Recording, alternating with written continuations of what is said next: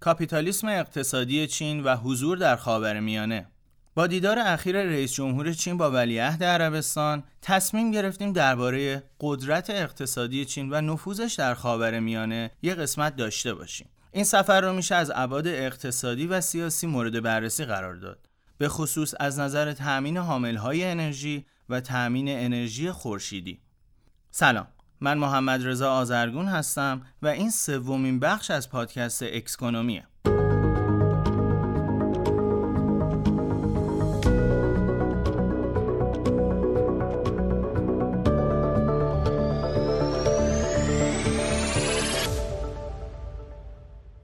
در این قسمت از اکسکونومی درباره چگونگی قدرتمند شدن چین و تأثیر اون بر اقتصاد جهانی صحبت می‌کنیم.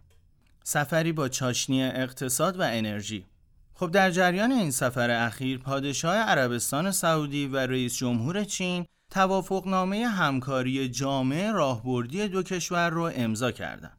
این توافقنامه با هدف ارتقاء روابط دو جانبه و همکاری های جدیدی بین دو کشور به ویژه در زمینه های انرژی، حمل و نقل، انرژی خورشیدی و صنایع پزشکی امضا شد. اینجا لازم اشاره کنیم که چین بزرگترین مصرف کننده انرژی در جهانه و بیشک مهمترین شریک تجاری ریاض محسوب میشه. پیام همزمان پکن و ریاض به کاخ سفید. این سفر نه تنها به لحاظ های اقتصادی مهم بود بلکه یه پیام واضح ژئوپلیتیکی از طرف عربستان و چین به آمریکا داشت. با این معنا که شریک جایگزین و قدرتمند دیگه هم در جهان وجود داره. به نظر می‌رسه عربستان سعودی به دنبال سرمایه گذاری مستقیم خارجی برای ایجاد صنایع جدید و تنوع بازار نفت بدون وابستگی به غرب باشه. البته خود این مسئله می‌تونه تحت تاثیر سفر بایدن در ماههای گذشته به عربستان باشه. حالا می‌خوایم یه تاریخچه کوتاه از اقتصاد چین بگیم و بعدش روابط اقتصادی بین چین و ایران رو بررسی کنیم. پس تا انتها با من باشید.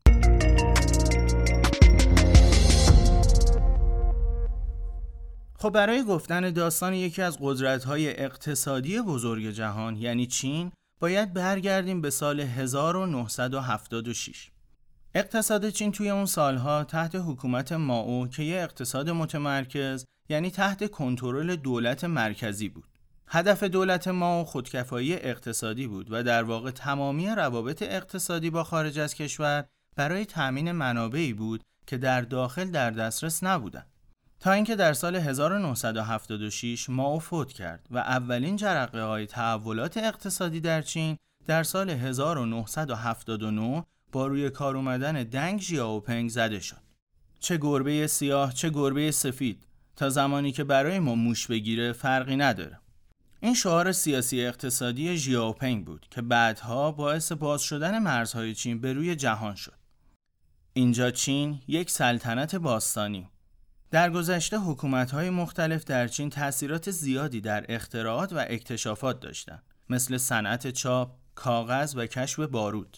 فعالیت این قدرت باستانی ادامه داشت تا اینکه انقلاب‌های صنعتی شکل گرفتند و کشورهای غربی با شکل دهی صنایع مختلف مثل ماشین بخار، ایجاد کارخانه ها، سلاح ها و غیره تبدیل به قدرت های برتر جهان شدند و منجر به ضعف اقتصاد بزرگ چین شدند. خب باید بگیم که انقلاب صنعتی در چین به اون شکلی که در غرب ایجاد شد به وجود نیومد و این یه جورایی باعث عقب موندن اقتصاد چین از بقیه ابرقدرت‌های جهان شد. کشوری که روزی بر قلب زمین حکمرانی می‌کرد حالا فقیرتر از همیشه شده بود. این فقر انقدر شدید بود که در برهه‌ای از زمان چین با قحطی بزرگی روبرو شد که به دلیل اقتصاد بسته و محدود این کشور هر روز پررنگتر هم می‌شد. طوری که از هر صد نفر 88 نفر فقیر بودند و این یه فاجعه برای حکومتی بود که در گذشته نه چندان دور در اقتصاد دنیا بسیار تاثیرگذار بود. همیشه پای سرمایهداری یا کاپیتالیسم در میان است. ایده اصلی کاپیتالیسم یا همون نظام سرمایهداری در واقع مشارکت بین شرکت ها و سرمایه هاست که شرکت ها اجازه میدن مردم سهامشون رو بخرن و روی اون سرمایه گذاری کنن. هدف نهایی از این مشارکت هم درآمدزایی برای صاحبان همون شرکت ها و سهامدارانه. اما اقتصاد جامونده چین در اون زمان برخلاف اروپا و آمریکا که جهان اقتصادی رو تسخیر کرده بودند و به شدت رو به رشد بودن کاملا رو به افول بود. ایده خودکفایی اقتصادی ما و هر شانسی که منجر به پیوستن اقتصاد چین به سیستم جهانی می‌شد رو از بین برده بود. اما این پایان راه اقتصادی چین نبود و دنگ ژیائوپنگ موفق به دست گرفتن حکومت شد و با بکار بستن تفکرات بنیادی و متفاوت خودش به دنبال نظام اقتصادی منطفتری برای چین و تمام این 150 سال فقر و تحقیر بود. ژاوپنگ که یه جامعه شناس باهوش بود با الهام گرفتن از الگوهای اقتصادی کشورهای اطراف مثل سنگاپور جایی که بازار آزاد رو پذیرفته بود و اقتصاد پررونقی داشت پایان دوران فقر و تحقیر برای چین رو اعلام کرد. حالا زمان بازسازی اقتصاد چین و آزمایش نسخه کاپیتالیسم و سرمایه گذاری اجازه روابط تجاری به عموم افراد داده شد و مرزهای چین به روی سرمایه گذاره خارجی و تولید کنندگان داخلی باز شد. اما خب همه این آزادی ها تحت نظارت دولت انجام می شد تا حکومت تک که در چین ایجاد شده بود از بین نره. در ابتدا این تصمیم بزرگ به نظر دشوار می اومد تا اینکه ژیاوپنگ تصمیم به اجرای فرضیه های اقتصادی شخصی خودش تو ابعاد کوچیک و خرد اقتصادی کرد. شهر شنژن اولین هدف برای تبدیل شدن به یک منطقه آزاد اقتصادی بود. شهری در نزدیکی هنگ کنگ ثروتمند و قدرتمند اون زمان که تحت تاثیر حضور سرمایه گذاران خارجی تونست به یه بازار مالی آزاد برای روابط اقتصادی با جهان غرب تبدیل بشه. اینجا و ماجراهای بعدش دقیقا نقطه عطف داستان چینه و مسلما شگفتانگیزترین معجزه‌ایه که در تاریخ اقتصاد کل جهان اتفاق افتاده. بعد از اولین قدم های ژیاوپنگ در مسیر اقتصادی جدید زمان زیادی نگذشت که کشاورزان این منطقه با افزایش درآمد بسیار بیشتری نسبت به گذشته روبرو شدند. شهر تبدیل به یک منطقه ویژه اقتصادی در چین شده بود و رونق اقتصادی اون با افزایش درآمد بومیانش دوران جدیدی رو برای اقتصاد چین و ژیاوپنگ ایجاد کرد. با ادامه پیدا کردن این فعالیت ها، فعالیت های اقتصادی در همه جنبه ها زیاد شد. با توجه به نرخ جمعیت بالای کشور خب طبعا نیروی کار ارزان و جویای کار زیاد بود که همین باعث حجوم سرمایهدارهای خارجی و شرکت بین المللی به سمت بازار با پتانسیل چین ایجاد شد. اینجا بود که میشه گفت چین تبدیل به یک کارخونه جهانی شده بود. اما پشت پرده این تغییرات به ظاهری شبه روی دیگه ای از سکه وجود داره که می‌خوایم در موردش صحبت کنیم.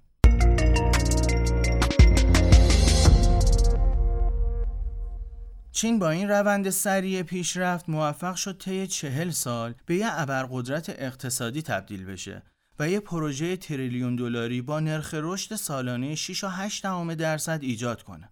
که خوب نسبت به رقیب آمریکایش که با سرعت کمتری حرکت کرده بود تبدیل به دومین اقتصاد بزرگ روی زمین بشه.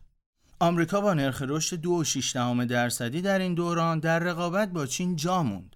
به شکلی که حتی در بخشهایی از واردات مهم خودش شدیداً به تولیدات چین وابسته شد حتی این قول بزرگ اقتصادی آسیا در دوران همهگیری کرونا و پسا کرونا کمترین آسیب رو نسبت به رقیب اقتصادی خودش یعنی آمریکا دید و در حال حاضر هم به دنبال وفق دادن زندگی مردمش با آسیب اجتماعی کروناست. چین و crypto چین در سالهای پیشرفتش تقریبا در تمامی بازارهای مالی حضور پررنگ داشته که cryptocurrency هم از این قاعده مستثنا نبوده.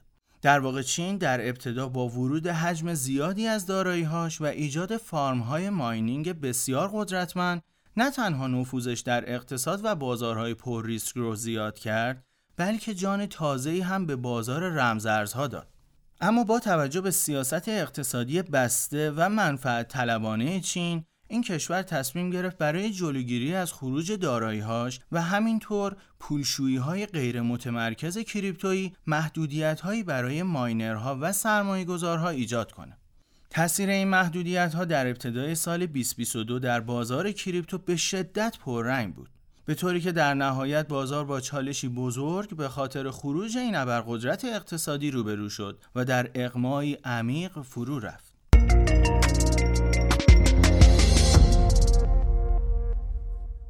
ایران و چین برخلاف تصور عموم قضیه از این قراره که در نشست اخیر چین و عربستان طرفین به دنبال پایبندی ایران به توافقات با آژانس بین المللی انرژی اتمی و همینطور عدم دخالت ایران در امور کشورهای منطقه بودند. جالب اینجاست در بیانیه مشترک اونها هیچ اشاره‌ای به کارشکنی های غرب در مورد مذاکرات برای لغو تحریم ها نشده. اگرچه عربستان سعودی همواره مخالف شروع و تداوم مذاکرات در سطوح مختلف بوده اما چین با توجه به نقش مهمش در پنج به علاوه یک و همکاری های اخیرش با ایران سعی به سنگین تر کردن کفه ترازو به نفع ایران داشت و در آخر تأثیر چین و تصمیماتش بر اقتصاد ایران در طول چند دهه گذشته چین و ایران مشارکت گسترده و عمیقی رو با محوریت نیازهای انرژی چین و منابع فراوان ایران داشتند. از طرفی نوعی رابطه ژو استراتژیک هم بین ایران و چین در برابر آمریکا وجود داره که می‌تونه رابطه چین و ایران رو قوی تر کنه.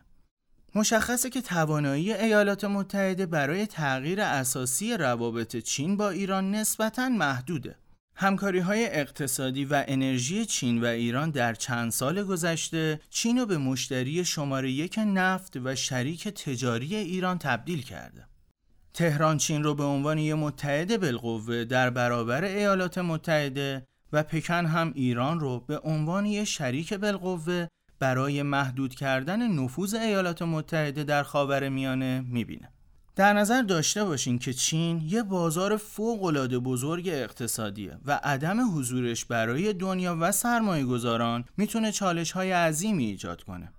این مسئله باعث شد حتی ایلان ماسک ثروتمندترین فرد کره زمین با توقف تولیدات شرکت تسلا در چین تو یه روز ارزش سهام شرکتش به زیر 500 میلیارد دلار کاهش پیدا کنه و به جایگاه دوم ثروتمندترین افراد دنیا سقوط کنه و اما نظر شما در مورد چین و اقتصاد جهانی چیه؟ با اعلام نظرات خودتون ما رو در تحلیل های کلان اقتصادی همراهی کنید خدا نگهدار.